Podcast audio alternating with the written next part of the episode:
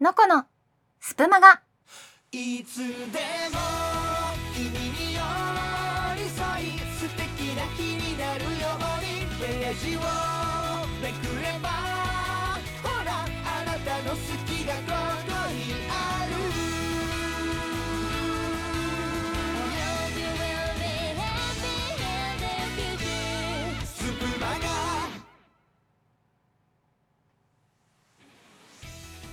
2023年8月21日月曜日時刻は19時を回りました。毎日日替わりであらゆるジャンルのキャストが楽しめる総合エンタメ番組スプーンマガジン略してスプマガ。本日のレディオストリートは私のこが担当いたします。どうぞ最後までよろしくお願いいたします。さてただいまお送りしておりますこのスプマガなんですけれどもなんと先日ついに配信900回目を迎えたそうです。いつもお聞きいただいて本当にありがとうございます。スプーン上を探してみても900回続いたキャストっていうのはなかなかちょっとないんじゃないでしょうか。本当にねたくさんの人の手で毎日積み上げてこられたこの900という数字。私もその中の一人であることを誇らしく思いながらこれから先また1000回2000回と長く続く番組にしていけたら嬉しいなと思っておりますのでぜひこれからも変わらぬご愛顧のほどどうぞよろしくお願いいたします。さあということで次の1000回記念に向けて本日もやってまいりましょう。のこのスプマがスタートです。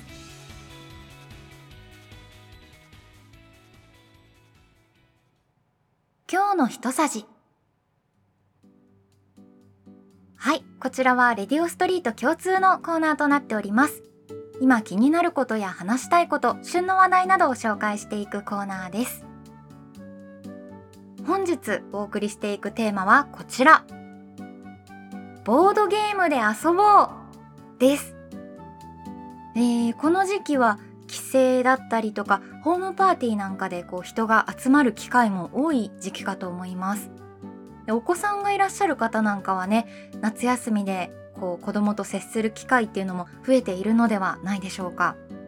そんな時に大人も子供も楽しめるボードゲームというのを今日はご紹介させていただこうかなと思います。私今でこそボードゲームすごく好きなんですけど今までそういうみんなで遊ぶファミリーゲーム的なものってなんだろうトランプババ抜きとかポーカーぐらいしかやったことがなかったんですね。でもここ数年でボードゲームカフェっていうお店に遊びに行くようになってからは、まあ、年間数十種類ぐらいはプレイさせていただくようになりました。そんな私が今まで遊んだゲームの中からお手軽でかつ幅広い年齢層の方が楽しめるボードゲームを3つ今回はご紹介させていただこうかなと思います。まあ、ちょっとボードゲームというこうアナログゲームの性質上なかなか口頭で全ての魅力をお伝えすることはすごく難しいので気になるものがございましたら是非一度 YouTube ですとか公式サイトの方でご確認をいただければ幸いです。さあそれでは参りましょう。まず一つ目は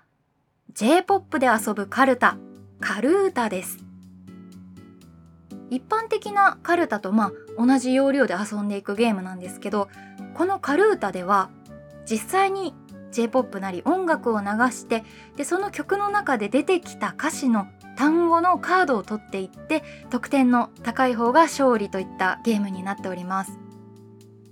例えば「君」とか「きっと」とか「勇気」とか「夢」とかこういかにも J-POP にありそうな単語が書かれたカードが100種類ほど用意されています。その中からランダムで並べていってで好きな任意の音楽を流します。並べられた単語カードと歌詞が一致した瞬間にそのカードを取っていくんですけどそれぞれのカードに1点から5点が割り振られています。で最終的に曲が終了した段階でその獲得した点数が高い方が勝利となります。これ本当にカルタみたいなシンプルなゲームなんですけどこれが白熱しちゃうんですよねランダム再生でお互いに全く知らない曲をかけてみたりあとはカラオケで遊んでみても面白そうですね盛り上がるコツとしましてはベタな単語が出てきそうな J-POP を選ぶことと歌詞が聞き取りやすいアーティストを選ぶことですかね。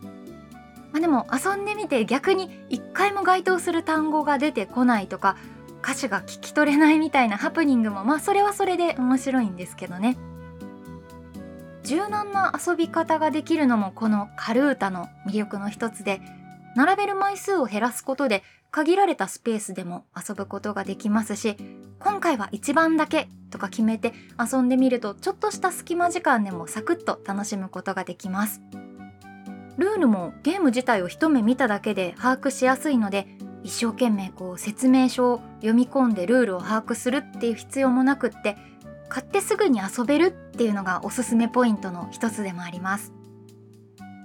こちら基本セットは1400円前後で購入できて追加で楽しめる拡張セットもいくつか販売されていますのでぜひぜひいろんな曲で遊んでみてください。さて続いてご紹介するのは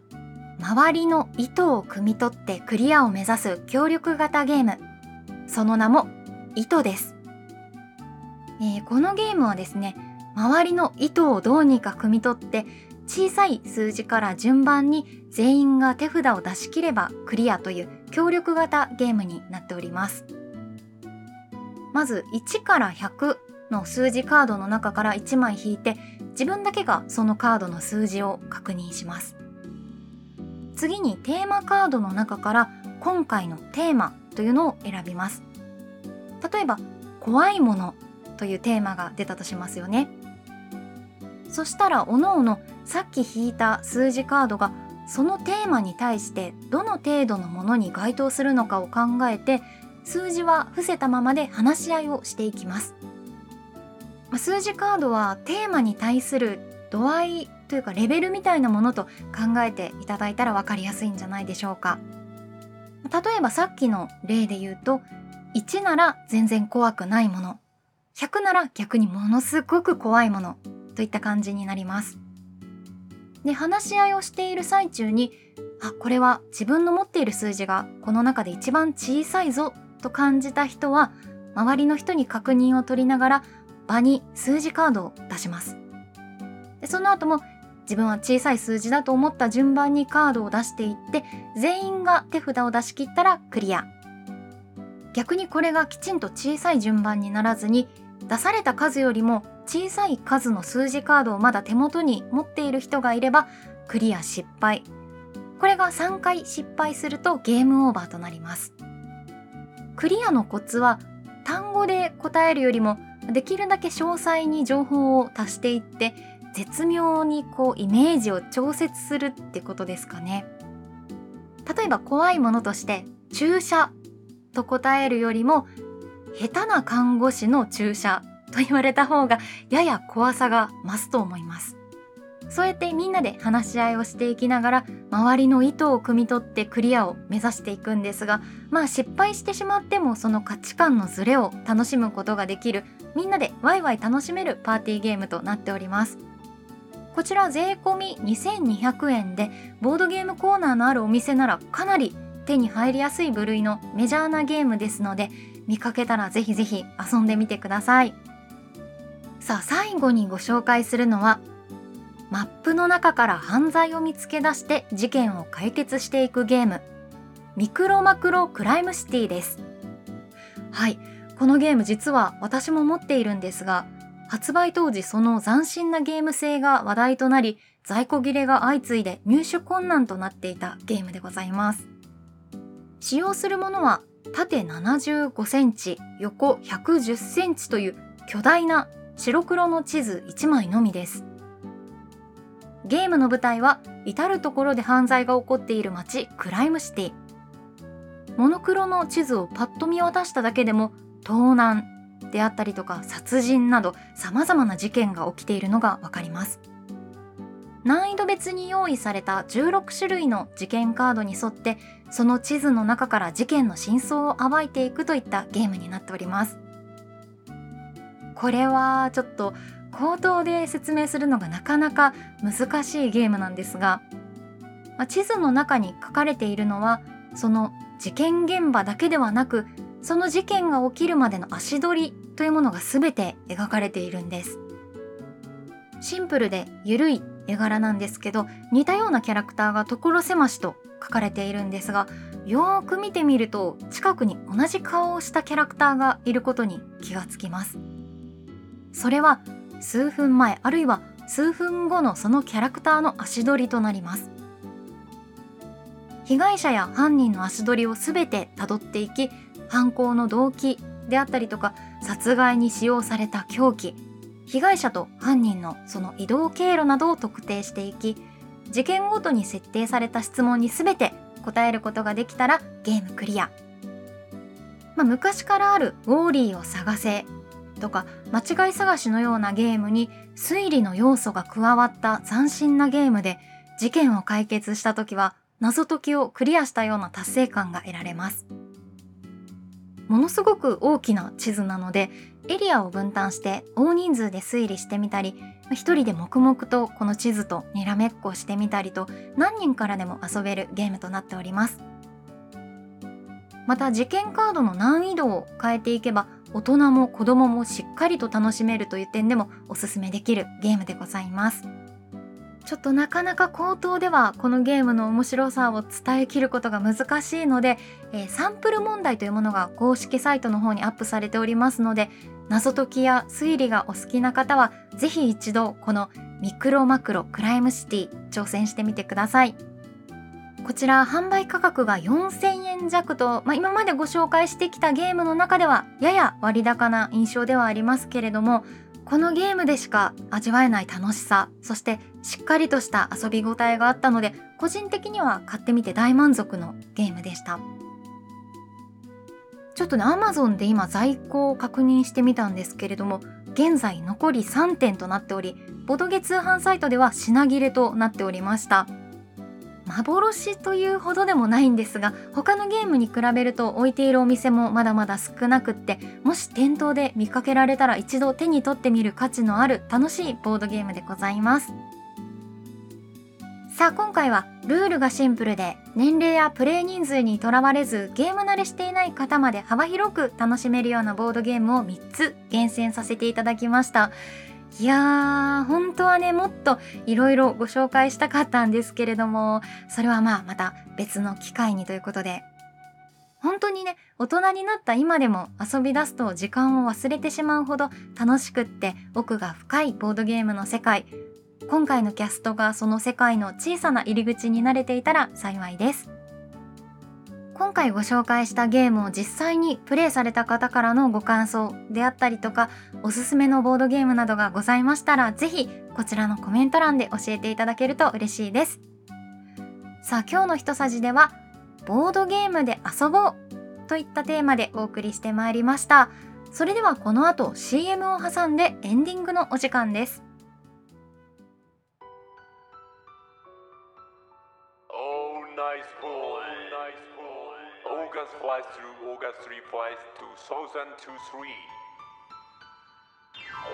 2023. さあ始まります「オールナイトスプーン」8月1日から8月31日の間毎日21時から24時多種多様さまざまな本格ラジオ番組が放送されます。期間中93枠37番組総勢100名以上がオールナイトスプーンを盛り上げます。ラジオアプリスプーン。気になって入れてみたけどラジオじゃなくね？ラジオ聞きたくてインストールしたのにって思ったユーザーがこれまで何人いたでしょラジオ聞きたいのにやってないじゃんって路頭に迷ってるそこのあなた。うラジオをこよなく愛しラジオの良さを広めたいと活動しているパーソナリティがいるんです。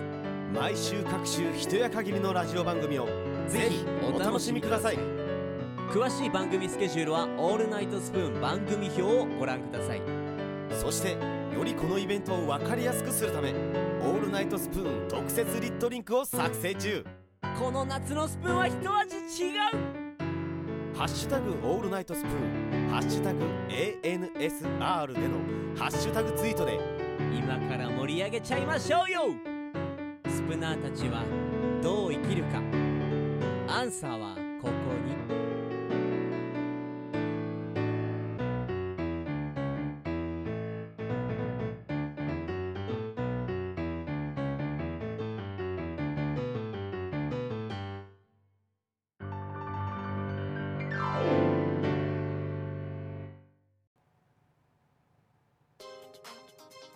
さて本日もそろそろお別れのお時間が近づいてまいりました。この番組では皆様からのお便りを受け付けております。旧ツイッターのスプマガ公式アカウントアットマーク SPMAGA7 アットマークスプマガ7の固定ツイートの方にメールフォームをご用意しておりますのでそちらの方からお気軽にお便りお寄せください。私個人のアカウントもございます。アットマーク NOCO アンダーバー RADIO アットマークのこレディオで検索してみてください。さて今月は毎週月曜日22時からスプマガのオールナイトスプーンをお送りしております。3週目となる本日はアリサさんをゲストにお迎えしてトークを繰り広げます。この後22時からのライブ配信もぜひお楽しみに。それでは最後までお付き合いいただき本当にありがとうございました。ここまでのお相手はのこでした。またね